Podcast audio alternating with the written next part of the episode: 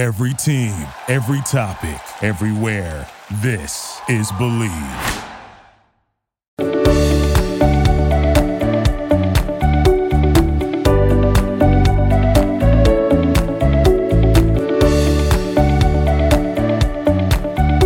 Hello, what's up, y'all, and welcome back into another episode of Bleav in the ATP Tour. I'm your host, Jacob Sersosimo, and today you're listening on the Bleav Network. We got a lot to get to today. We're going to start with the Davis Cup because that is the most notable thing going on right now as we speak. It just ended, and I kind of guessed the winner right. I guessed Canada to win it, and Canada did win it. However, I do understand I picked Canada or the U.S. I expected the U.S. to do better than they did. That is my fault. But if in, if any U.S. team is going to do good right now, I'd rather it be the World Cup team because that only happens once every four years. And there was so much drama surrounding this USA team at the World Cup. We'll get into that a little bit later, but already give you a spoiler. Canada won this tournament at the Davis Cup. First time they've ever, ever won the Davis Cup. A remarkable week by the Canadians, and they become another team to win the ATP Cup, which happens in Australia before the Australian Open back in January. They won that, and then they win the Davis Cup. Who else did that? The 2021 Russians did that. Now, I still think the Russians would have the best team when it comes to overall players uh, if you do a team format, but they weren't in this year, and the Canadians get it done. But look at this Canadian team. Felix Auger-Aliassime, Denis Shapovalov, Vasek Pospisil, they got guys on this team, and it's no shock that they win this because I think they do have the best players when it comes to overall players. Uh, when they were doing the post game interview, uh, the post match interview after they won it, uh, FAA talks about, you know, we grew up together with the ages of seven, eight years old back in Canada, dreaming of being on this stage and winning these type of matches and winning the Davis Cup. This has been a dream for these guys. A lot of these guys are really young. If you look at the two leaders of this team, it's going to be Denis Shapovalov and Felix Auger-Aliassime. FAA is not very old. FAA is only 22 years old, and he's leading this Canadian team. He is the leader of that Canadian team. You know, Pospisil is a leader, but also you can't undermine what FAA does for Canadian tennis. And then you look at Shapo, who's number 18 in the world. He's 23. So you have two players that are under the age of 25 leading Canadian tennis right now, and they've been in the spotlight for a while. It's really, really good to see them have success like this because both these guys do a lot of up and downs and you know make it deep in tournaments but don't really make it deep enough to make a splash and so for them to be able to do this on this stage at the Davis Cup, important for Canadian tennis, important for youngsters getting into the sport of tennis, especially in North America. But it's awesome for them to look forward to something when it comes to Canadians getting into the sport at such a young age. Okay, well, how do we get to this point at the Davis Cup? Uh, the Canadians had to win matches, obviously, to get to the final. Canadians had to beat Germany. They beat them 2 1. They had to beat Italy. They beat Italy 2 1. And then they go on to beat Australia 2 0. The Italy match was interesting because it went to a decider match. And remember, Matteo Berrettini, I said wasn't playing in this because of injury. He was there supporting his team. He actually ended up playing the deciding doubles match with Fognini. Now, I see a lot of people on social media saying they didn't love this uh, because there was a better doubles player in the realm of the Italian team to play in this. But uh, he ends up playing in it, and they obviously end up losing Italy. But Italy had a good team as well. I mentioned that before on I thought they had a strong team and a strong showing, but once Berrettini was not 100%, you kind of need your leader if you're going to win the Davis Cup, I believe. So Italy goes down, Canada moves on, but let's get to some of the US drama.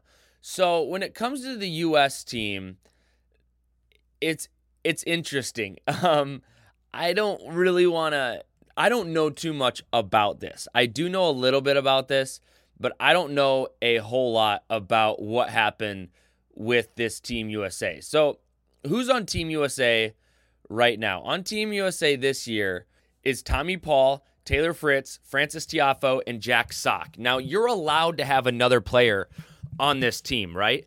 And it got announced that Rajiv Ram wasn't playing in this tournament. Now, that lifted a lot of eyebrows, I think. Um, for Rajiv Ram, not to be playing in this tournament being the number one doubles player in the world, a lot of people were like, why is he not on this team?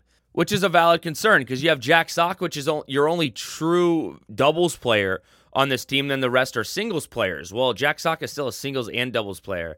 Uh, Ram Rahm is a doubles guy, number one in the world, just won the ATP Finals, but he's not playing on the American Davis Cup team. So a lot of people very curious about that.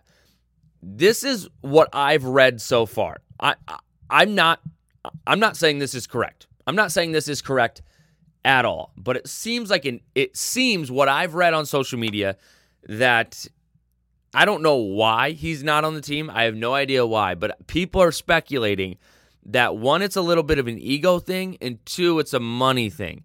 If you have five people on the team, you get more money, right? You get more money when it comes to winning at the Davis Cup each, right? You split it between four people, not five. I'm not saying that's it. That's just a fact that I saw somewhere. Okay. But this journalist tweeted and said, Look at the players on the team. Take a look at their egos. We're all smart enough to put the pieces together. I feel for Rajiv. Great player, even better man. Taylor Fritz responds to this. Says, Please elaborate on my ego. Would love to hear about how that played a part in how the team was chosen. And the guy responds and says, I call it as I see it. Don't tell me benching the world number one was in your guys' favor. He said, You're still dodging the question. I mean, if you're going to take shots at us, you can at least elaborate on it. And he said, Here's a better question for you Would Rajiv have made the cut to go out uh, with the boys tonight? He's pretty much saying there are groupies, right? And he said, My guys don't call us out. My guy, he said, My guy, don't call us out on our egos like you know how the team was picked if you're going to personally insult us and proceed to skate around it with no further explanation. This is what Taylor Fritz says. By the way, if Raj wanted to celebrate our team qualifying, winning at any point, we would all be pumped to have him. Sounding like they want him on the team. Uh, and then and someone else responds said a huge fan of Taylor's, but this reply doesn't help. So Raj was left out of the team because he wanted to be in bed early and skip the late night celebrations. The dude is 38. Outside of the court, he has other priorities. Doesn't mean you don't he can't do his job. He said absolutely not all what I said was replying to the dumb hypocritical or hypocritical that this other guy posed would be invited on the boys night out. Now the answer being of course. People insinuating the team was made off of a popularity clicky system is ridiculous. This isn't middle school.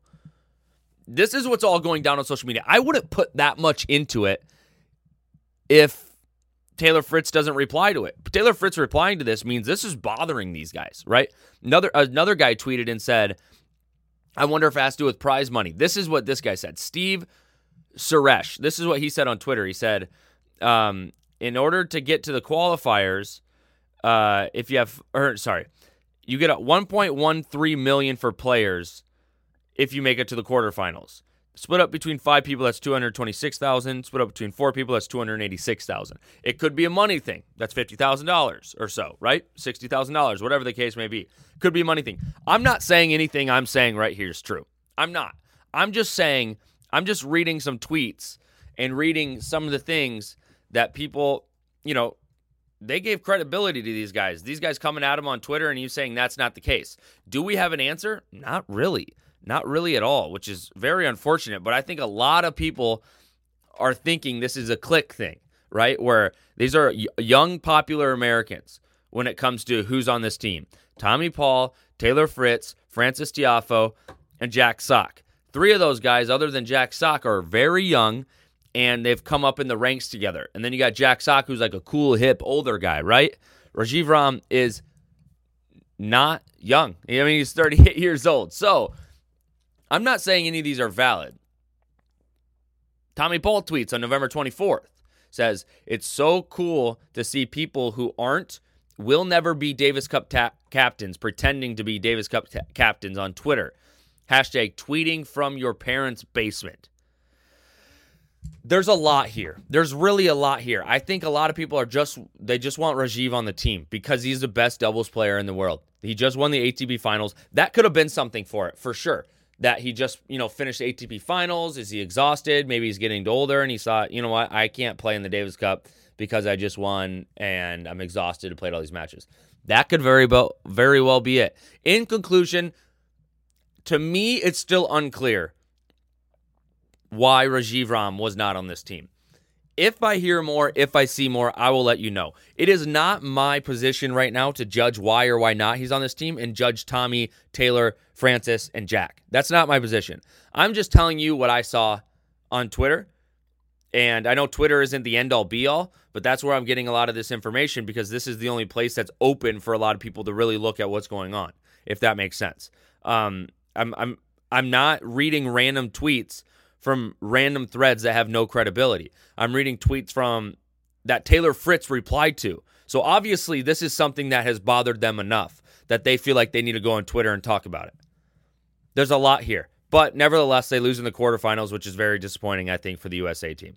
They had a they had a team, they had a group of guys. No idea why they they couldn't go further in this tournament, but for them to escape early, I think it's disappointing.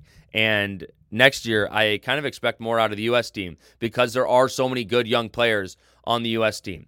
All right, I'm going to stop complaining, get off my soapbox, but I just want you to know about what happened uh, with the Team USA and everything that's gone on around them. Like I said, I'm going to keep my eyes out for something new and something a little bit more clear.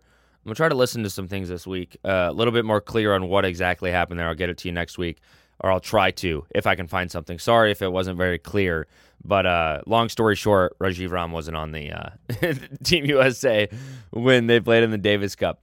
I'm gonna leave it leave it at that for this week's podcast. Keep it short. We got a lot to catch up on next week when it comes to everything else, but we're talking just Davis Cup this week and the first ever win for Team Canada. Good for the youngsters, good for the program, good for North American tennis, really getting that cup back here on North American soil. Appreciate you listening.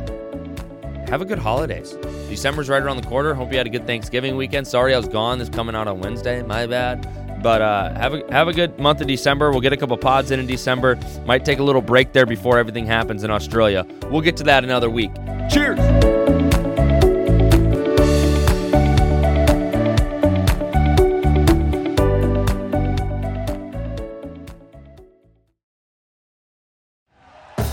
Thank you for listening to Bleav. You can show support to your host by subscribing to the show and giving us a five star rating on your preferred platform. Check us out at Bleav.com and search for B L E A V on YouTube.